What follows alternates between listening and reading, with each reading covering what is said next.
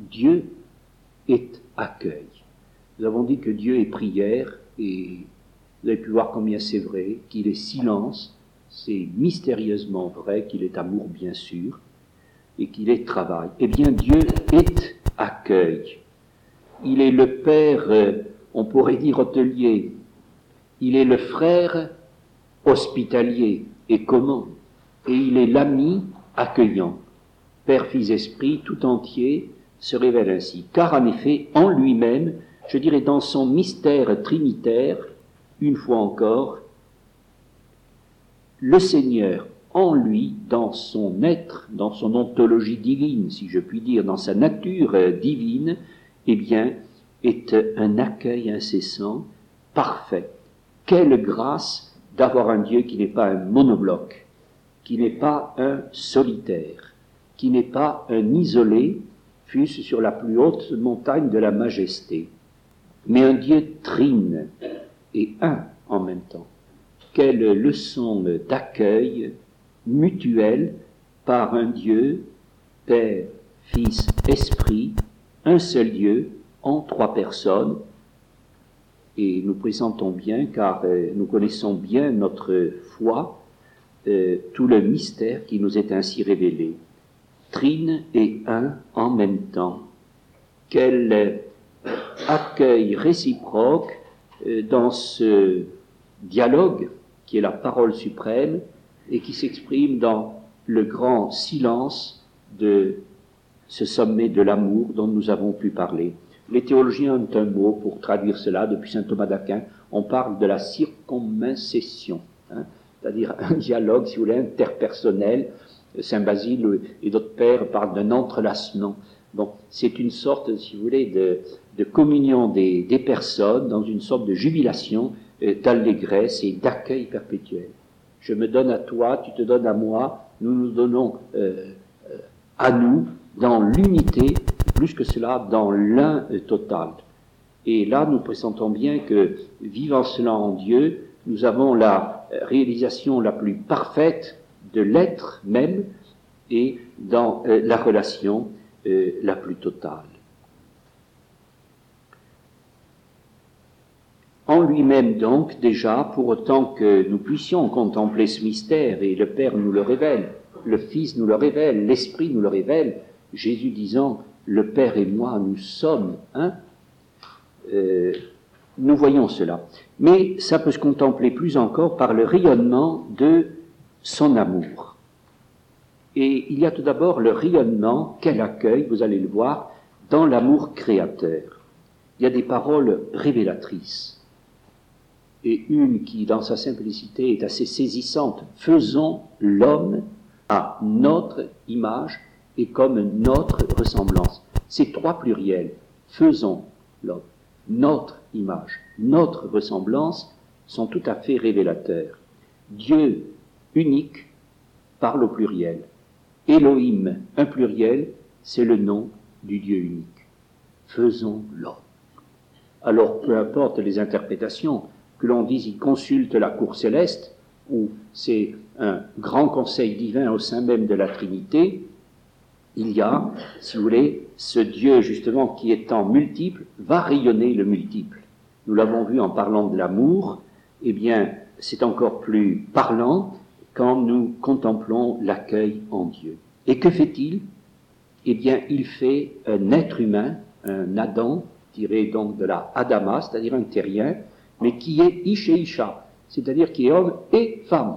C'est-à-dire quand le Seigneur crée l'humanité, il crée l'accueil, l'accueil réciproque.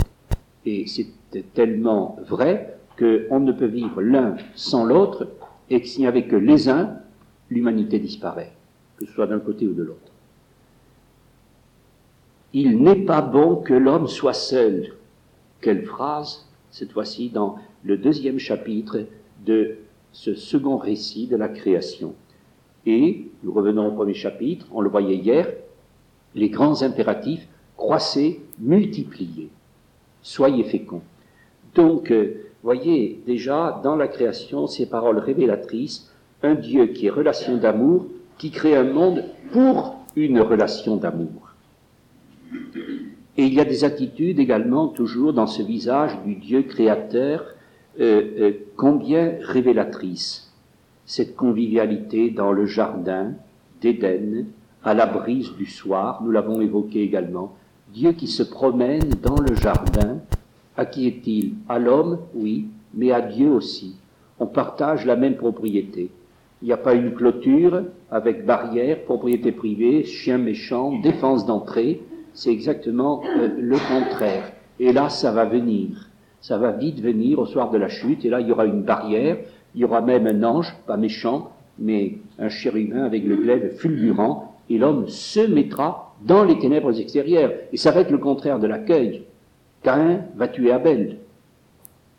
Les hommes vont faire une sorte d'accueil euh, orgueilleux pour essayer de dire euh, allez, faisons ensemble quelque chose, on va bâtir une tour, mais ça va éclater de partout et ça va tomber comme des briques, si vous voulez, qui s'effondrent et ça va se disperser dans les 70 nations.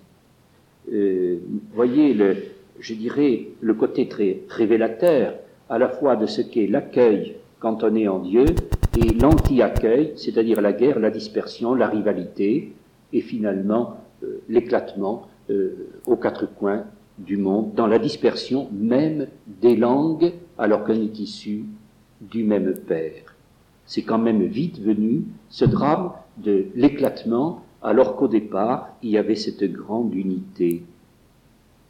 Donc, vous voyez le rayonnement de son amour créateur. A ensuite le rassemblement de son amour rédempteur, à l'inverse de tous les refus de l'histoire. Et l'histoire sainte, qui est euh, symbolique et euh, emblématique en quelque sorte, car il faut interpréter les événements, ils sont dépassés par ce qu'ils vivent en eux-mêmes, et ils se rapportent finalement à tous les peuples, à tous les hommes, de toutes les races, de toutes les langues, de toutes les nations, de tous les temps, nous avons ces refus, et ça donne l'exil, et ça donne les conquêtes, et ça donne les occupations. Et alors qu'on écoute les psalmistes, les prophètes, les sapientiaux, peu importe, il y a toujours ce balancement entre euh, accueil, non-accueil, amour, non-amour. Et cela se traduit tout spécialement à travers euh, c'est quand même assez merveilleux de voir cela, cette volonté de Dieu de venir habiter chez les siens. Et c'est euh, tout le thème de l'arche, fais-moi un tabernacle que je puisse résider chez vous. avec à l'intérieur les tables de pierre que Dieu, Deutéronome, à la fin du livre, va écrire à nouveau de ses doigts et qu'on mettra dans le tabernacle, ça sera le témoignage et dessus le propitiatoire. Et tout du long, eh bien, il y aura cette tente de réunion, cette arche d'alliance, et puis le temple, et tout du long, le Seigneur qui veut résider, résider, venir se faire accueillir parmi les hommes pour y accueillir les hommes. Et on voit euh, euh, Moïse, David, Salomon, etc., aller devant la tente, l'arche, puis un jour le temple, etc. Tout du long, jusqu'au jour où le Christ lui-même eh bien, viendra établir sa demeure parmi nous, il va planter sa tente au milieu de nos tentes dispersées et il érigera le tabernacle et moi je reste avec vous jusqu'à la fin du monde. Dieu se fait accueil quand l'homme ne veut plus d'accueil.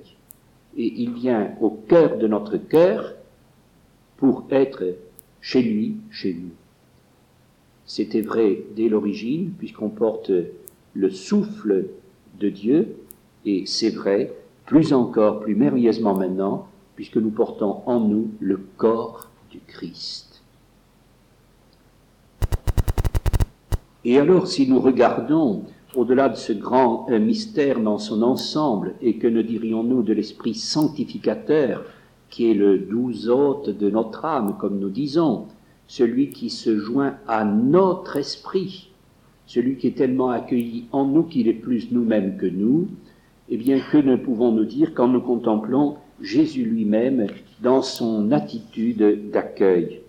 Eh bien, je pourrais dire qu'il vit l'accueil, il enseigne l'accueil et il organise l'accueil. De sa nativité, où les bergers sont convoqués, et voilà que sont accueillis ces pauvres airs hirsutes, jugés comme dangereux, qu'il fallait fuir en Israël. Quelle peur n'a dû pas avoir Marie et peut-être même Joseph quand en pleine nuit surgissent de l'ombre, si vous voulez, ces faces qui n'ont pas du tout le côté un peu doucereux et sentimentaux des petites crèches de province. C'était vraiment les laisser pour compte et il y a toute une série euh, de paroles dans euh, euh, les et la lecture rabbinique, talmudique, etc., montrant que les bergers sont vraiment, si vous voulez, les hommes que tout le monde craignait d'une certaine façon. C'était un peu ces sauvages qui vivaient au champ, avec un gros gourdin à la main, etc. Bon, nous imaginons la chose. Eh bien, voilà. Euh, euh, la, nativité commence par cet accueil alors que Jésus n'est pas accueilli. D'un côté, dehors, il n'y a pas de place pour toi dans l'hôtellerie, et de l'autre côté, ouvrons la porte, et voilà que les derniers des hommes, ceux que l'on rejette, sont accueillis par Népios, le petit enfant. C'est assez éloquent. Et euh, à la fin, les deux exemples, si vous voulez, les deux, figures qui encadrent la vie de Jésus. La résurrection, Jésus est rejeté, dehors, ténèbres extérieures, rempart. Euh, il est, euh, si vous voulez, réduit à la pire solitude, à la pire nudité. Et que fait-il? Shalom Alerem.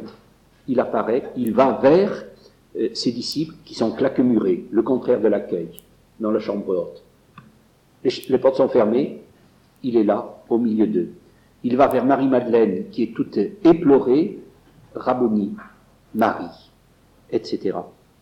Il va vers Thomas, qui dit si je ne le vois pas, je ne croirai pas. Et là, nous avons de nouveau, vous voyez, ce, premier pas euh, extraordinaire de Jésus qui pourtant est remonté au ciel et qui est ressuscité, qui est déjà, enfin en tout cas, dans la gloire qu'il avait auparavant auprès de Dieu et qui fait ce premier pas à nouveau vers des hommes éplorés, alors que lui, on l'a rejeté, lui-même est celui qui revient. Alors, euh, entre cette double figure de Bethléem et de Jérusalem, de la nativité et de euh, de l'incarnation et de la rédemption, que pouvons-nous dire? Contemplons-le parce que c'est ce qui est important. Je crois que j'ai plus à vous s'introduire à des méditations spirituelles, à partir de quoi vous trouvez vous-même les prolongements, que à trop détailler des attitudes concrètes de ceci et cela? Eh bien, Jésus vit l'accueil et nous pouvons le contempler.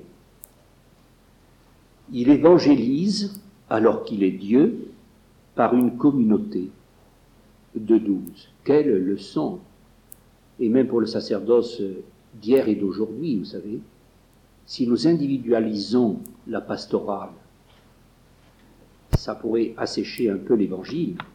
En tout cas, c'est pas ce qu'a fait Jésus.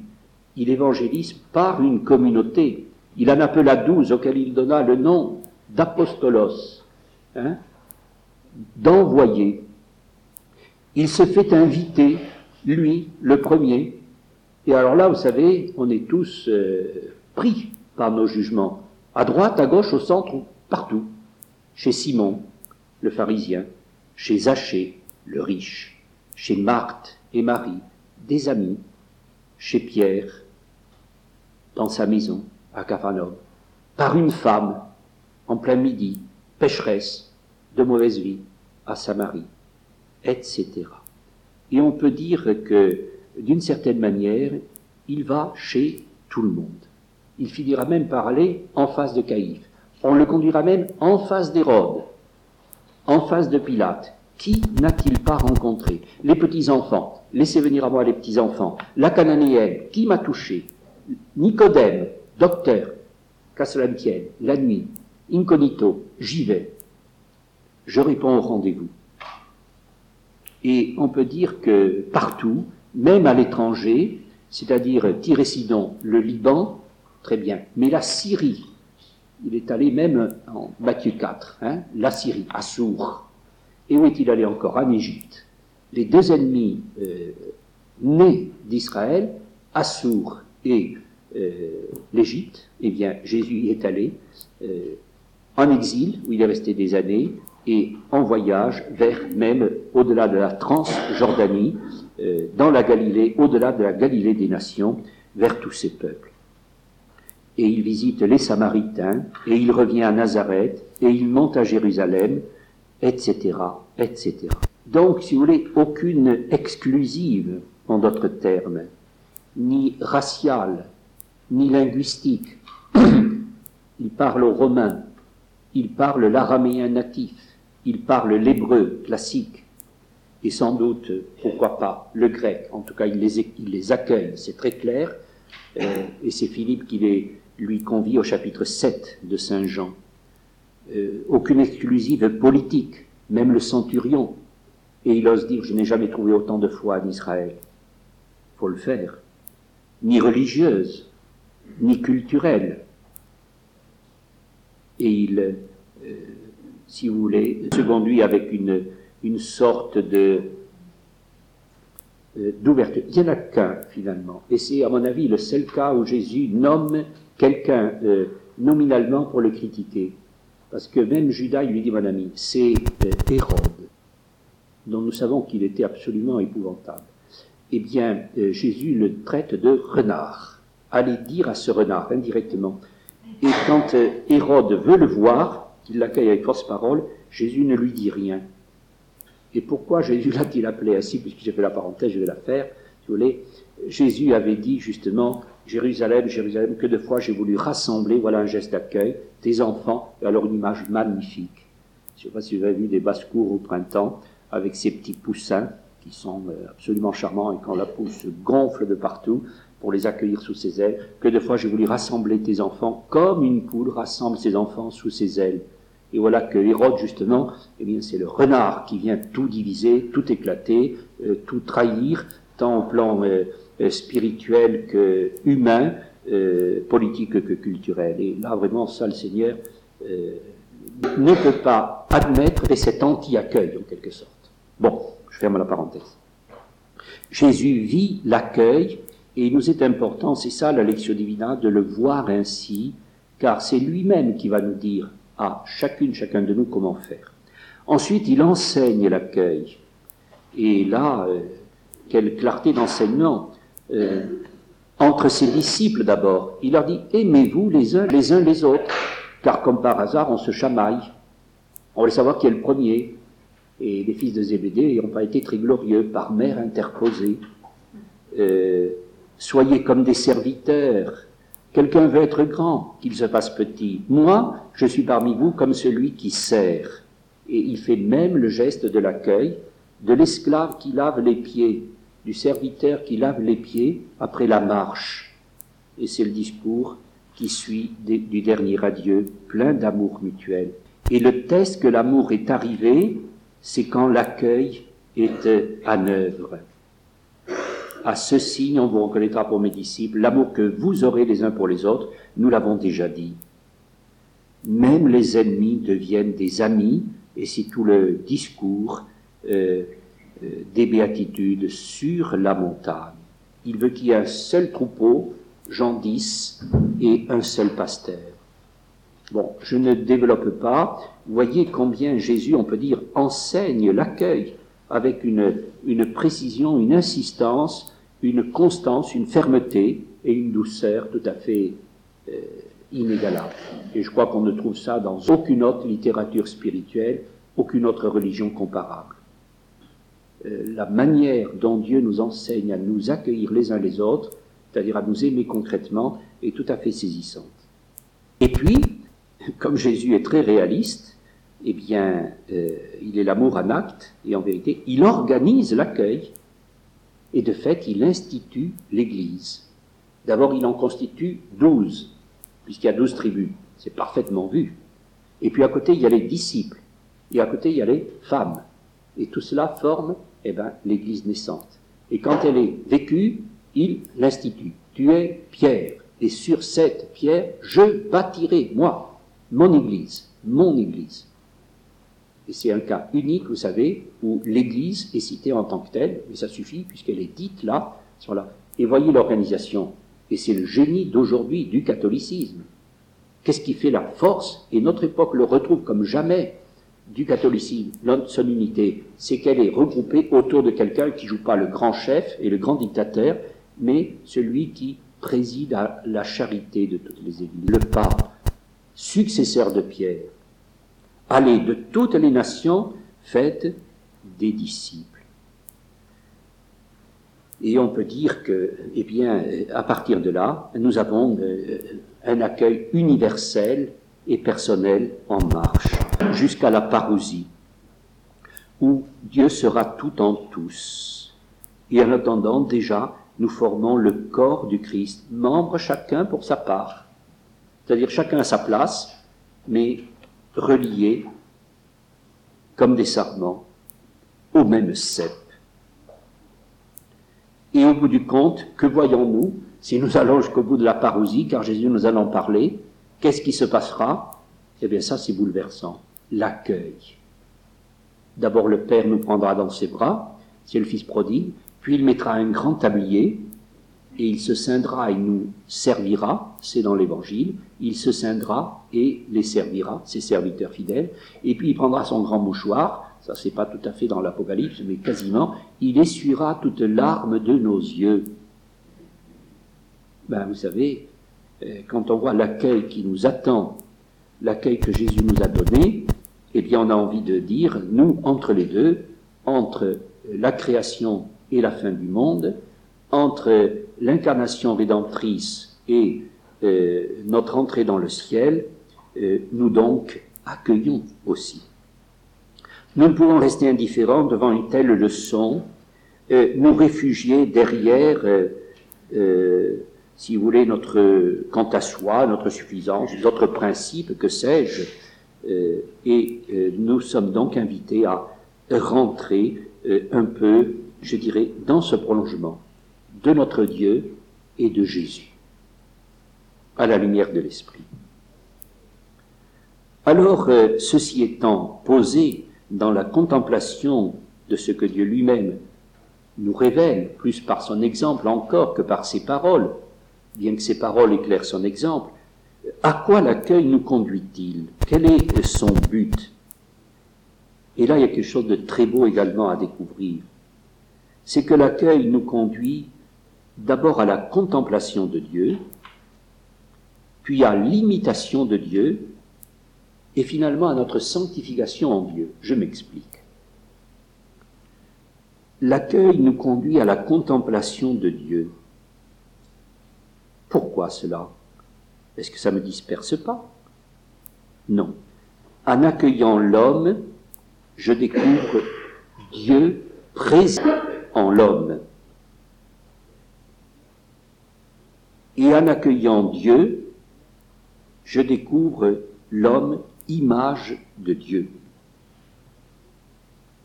La plus belle image de Dieu, c'est le cœur de l'homme. Et il nous faut savoir le reconnaître et l'accueillir. Ça, vous voyez, c'est le fondement de notre choix. On s'est dit, eh bien, euh, on va contempler Dieu au cœur de la ville. Et euh, la vie vous dit, euh, nous sommes des citadins, demeurons au cœur de la ville. Mais où est la plus belle image de Dieu? Est-ce que c'est la campagne? Est-ce que c'est la montagne? Est-ce que c'est le désert? Est-ce que c'est la forêt? Non. La plus belle image de Dieu, c'est l'homme. Donc c'est la cité des hommes. Et si nous voulons donc contempler Dieu, eh bien, regardons les hommes, mais pour ce qu'ils sont en profondeur. Pas des ennemis ou des objets à convoiter, des fils et des filles de Dieu. Et puis, à ce moment-là, euh, nous euh, découvrons le Seigneur au cœur même de cette réalité au quotidien. Et là, quelqu'un comme Madeleine Delbrel, que je recite encore, a, été tout à fait admirable d'une certaine manière pour nous dire, enfin, parce qu'elle est moderne d'une certaine façon, et que cette réalité des mégapoles d'aujourd'hui, elle l'a parfaitement vécue, et, par là même, elle a su admirablement, avec son talent euh, d'écrivain, l'analyser, et puis à la lumière de sa foi chrétienne. Et par là, nous pouvons rencontrer, c'est étonnant, jusqu'au Père, car Jésus a dit, qui vous accueille, m'accueille et qui m'accueille accueille celui qui m'a envoyé. Autrement dit, la meilleure manière de voir le Père qu'on n'a jamais vu, c'est d'accueillir le frère. Voilà ce que Jésus nous révèle et comment l'accueil, si vous voulez, nous ouvre à la contemplation. Vous voulez être des contemplatifs Ne filez pas au fond de votre grotte ou au sommet de la montagne. Pas besoin d'aller au, bout d'une colonne et de jouer des stylites. Si c'est notre vocation, faisons-le. Mais non, euh, pour contempler Dieu, nous pouvons rester au cœur de la ville des hommes. C'est bâti sur l'évangile qui vous accueille, m'accueille et qui m'accueille, accueille celui qui m'a envoyé. Et quand nous nous accueillons mutuellement, nous accueillons des anges. C'est ce qui a été dit dans la lettre aux Hébreux. Ensuite, en accueillant, on imite Dieu. Non seulement on le contemple, mais on l'imite. Et ça, c'est intéressant. Qui lui-même est accueil et partage. Car nous l'avons vu. Maintenant, c'est clair. Dieu est tout accueil en lui-même dans sa création, dans son incarnation rédemptrice, dans l'exemple vivant de Jésus et dans l'action de l'Esprit. Si j'accueille, je fais donc comme Dieu, donc j'imite Dieu. Quiconque vient à moi, je ne le jetterai pas dehors. L'accueil vécu rend Dieu présent sur la terre et nous-mêmes nous fait enfants de Dieu. Et je dirais, si tout simplement on vivait cela, charité et alors on est dans le commandement qui résume tout. Et comme l'accueil est l'expression de l'amour, eh bien, en cela, en ce lien, se noue la perfection. Suivez la voie de l'amour à l'exemple du Christ, nous l'avons dit et redit, Ephésiens 5, versets 1 et 2. En d'autres termes, en accueillant, je découvre Dieu jusqu'au visage du Père. En accueillant, j'imite Dieu jusqu'à l'exemple du Fils. En accueillant, je suis sanctifié par l'amour que je vis jusqu'à la plénitude en moi de la vie dans l'esprit. Nous voyons combien l'accueil euh, eh est une vertu typiquement chrétienne et, vous savez, typiquement monastique. Saint Benoît le dit lui-même, l'hospitalité ça fait partie de l'exigence de la vie contemplative. Nous avons donc ce triple devoir de recevoir, de donner et de partager. Je, tu, nous. Vous avez là le foyer chrétien, vous avez là la fraternité, vous avez là la communauté, vous avez là la paroisse, l'église, tout et l'humanité qui ne serait plus Babel, mais Pentecôte. Alors concrètement, comment euh, vivre l'accueil? Essayons quand même de dire, tout en laissant chacun d'entre nous faire ses propres prolongements, quelques euh, précisions euh, de manière. Comment vivre l'accueil? Je dirais d'abord en accueillant Dieu en soi-même en accueillant Dieu en soi-même et en le trouvant dans l'autre. La seule richesse transmissible que nous ayons finalement, c'est Dieu. Et on ne saurait le donner qu'en étant effectivement d'abord rempli de lui, habité par lui. Donc, premièrement, j'ai à accueillir moi, Dieu en moi.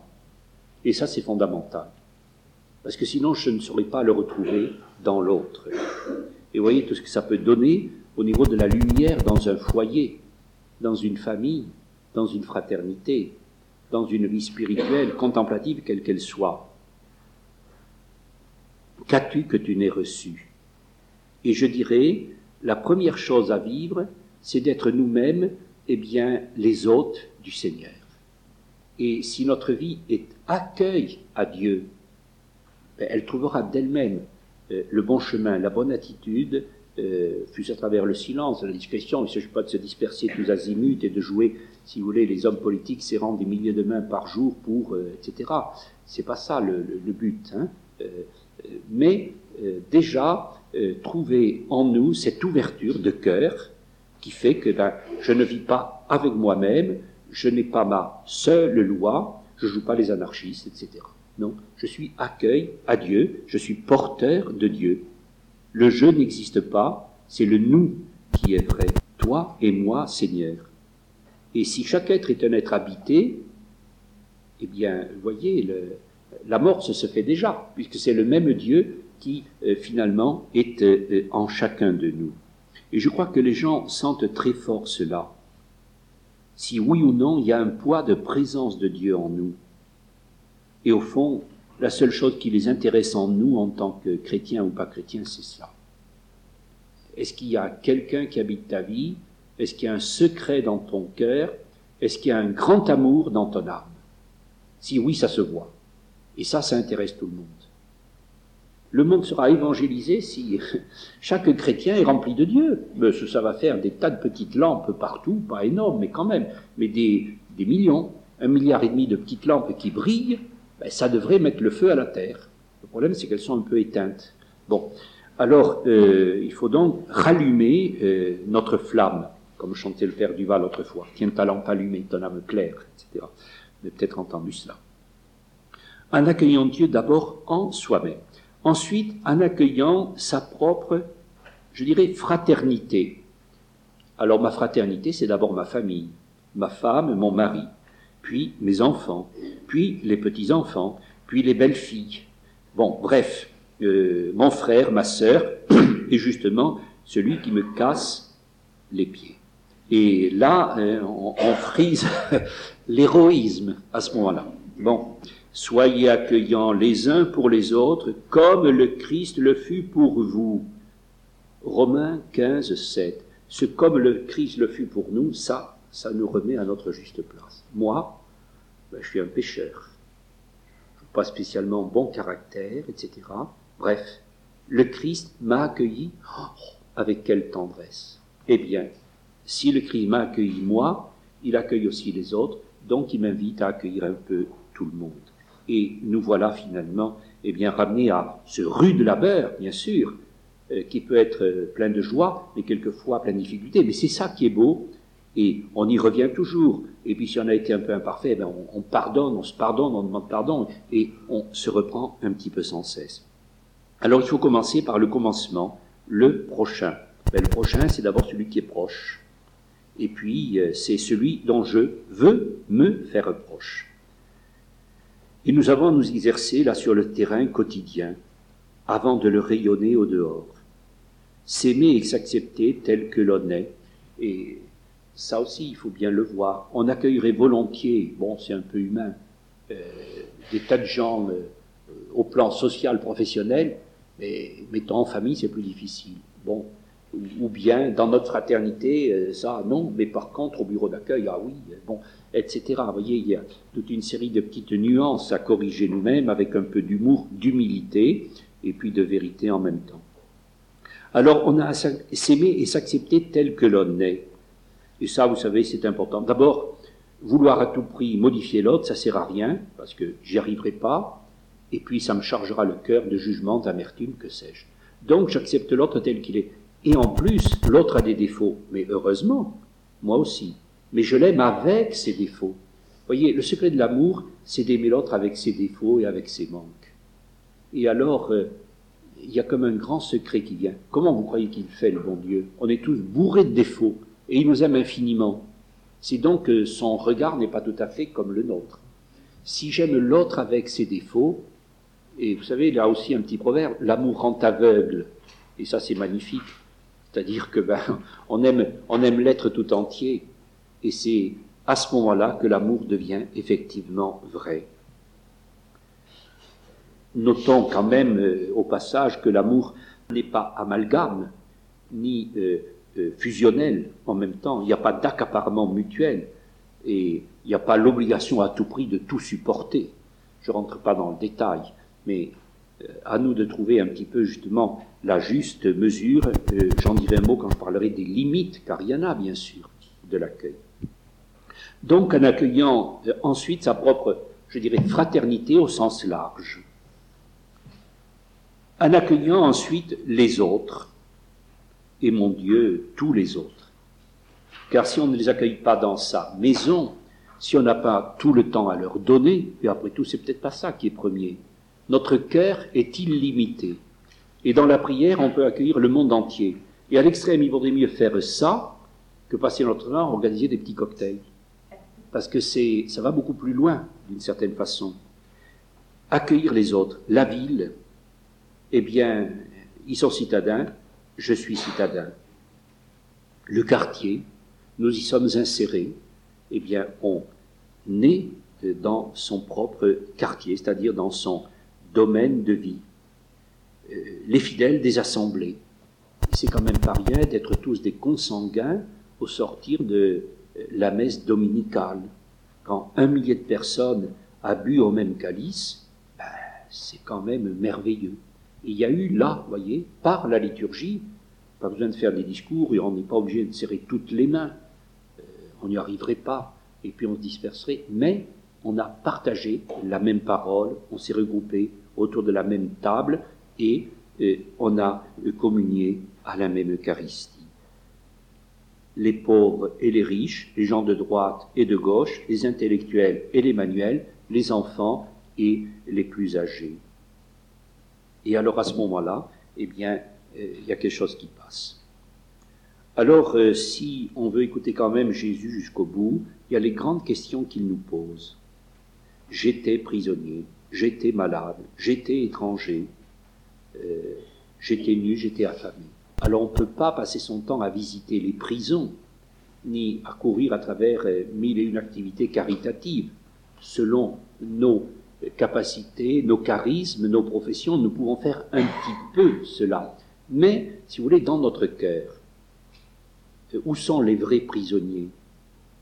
Sinon ceux qui sont prisonniers, finalement, de leur propre enfermement, où sont les vrais affamés et les vrais assoiffés? Sinon ceux qui ne connaissent pas l'eau vive et la vraie nourriture qui vient du ciel. Et petit à petit, nous apercevons que c'est aussi ce monde-là qui est le monde de la grande réalité. Grâce à Dieu, notre monde est devenu très caritatif, d'une certaine façon. Et dans un pays comme le nôtre, c'est bouleversant. Euh, et quel relais a été pris par la société laïque par rapport à tout ce qu'au XIXe siècle, l'Église faisait par suppléance d'ailleurs. Et de ce point de vue, il faut s'en réjouir plus qu'autre chose. Mais, attention, il y a la réalité des réalités qui est complètement oubliée. C'est la réalité spirituelle. Euh, les âmes qui se perdent, les esprits qui ne sont pas éclairés par le Seigneur. Et là, nous avons à être tout accueil et missionnaire par rapport à ce monde-là. Et au moins, par le feu de la prière, par euh, l'étincelle du témoignage, par le rayonnement euh, de notre vie au cœur de, de ce monde. Je ne détaille pas parce qu'on n'en finirait pas, mais vous voyez tout ce qu'on peut dire ici en prolongement de cette réflexion. Quelques limites par rapport à l'accueil. Vis-à-vis de Dieu, juste en passant, il faut savoir lui garder la, la première place, mais je dirais, sans gourmandise spirituelle. Ce n'est pas tellement votre tentation, je pense. Il ne s'agirait pas de dire, ah, moi, euh, j'ai euh, mes exercices, mes oraisons, mon adoration, euh, je ne veux pas entendre parler d'eux. le Seigneur ne nous dit pas cela. Saint Vincent l'a très bien dit à ses filles. vous quittez Dieu pour Dieu. Hein. si vous êtes en adoration, il y a Dieu. Mais si vous êtes dans la rue, euh, auprès des autres, vous rencontrez le Seigneur. Bon, je, n'insiste pas. Vis-à-vis de la fraternité, c'est-à-dire de ma famille, de mon foyer, de ma fraternité évangélique, etc., il faut respecter la règle du jeu. Et euh, on ne peut pas accueillir tout le monde, portes ouvertes, tous azimuts, on n'en finirait pas. D'abord, le frigo serait insuffisant et euh, les chambres d'amis également pas assez nombreuses. Donc la justice passe avant la charité. C'est bien évident qu'il y a là également une limite. Et vis-à-vis de soi-même, on ne peut pas être euh, tout accueil sous prétexte que c'est bon. Il faut savoir, tout ce que nous avons dit reste vrai. Donc à nous d'articuler cela, de ne pas se disperser d'une certaine manière. Et en gros, ben, il y a des clôtures nécessaires. Le grand silence du soir, c'est bon, même chez vous. Euh, euh, des temps de retrait, à Magdala ou ailleurs, c'est nécessaire. Et tant pis pour euh, ce qui ne se passe pas pendant ce temps-là, etc., etc. Euh, retenons bien, si vous voulez, cette contemplation à laquelle nous sommes invités, du Seigneur lui-même dans son mystère trinitaire, de Jésus dans son exemple absolument inimitable et cependant qui veut être imité, et puis de ce que par là, eh bien, nous pouvons tout à la fois, et je dirais merveilleusement, contempler Dieu, euh, imiter Dieu et être sanctifié par Dieu.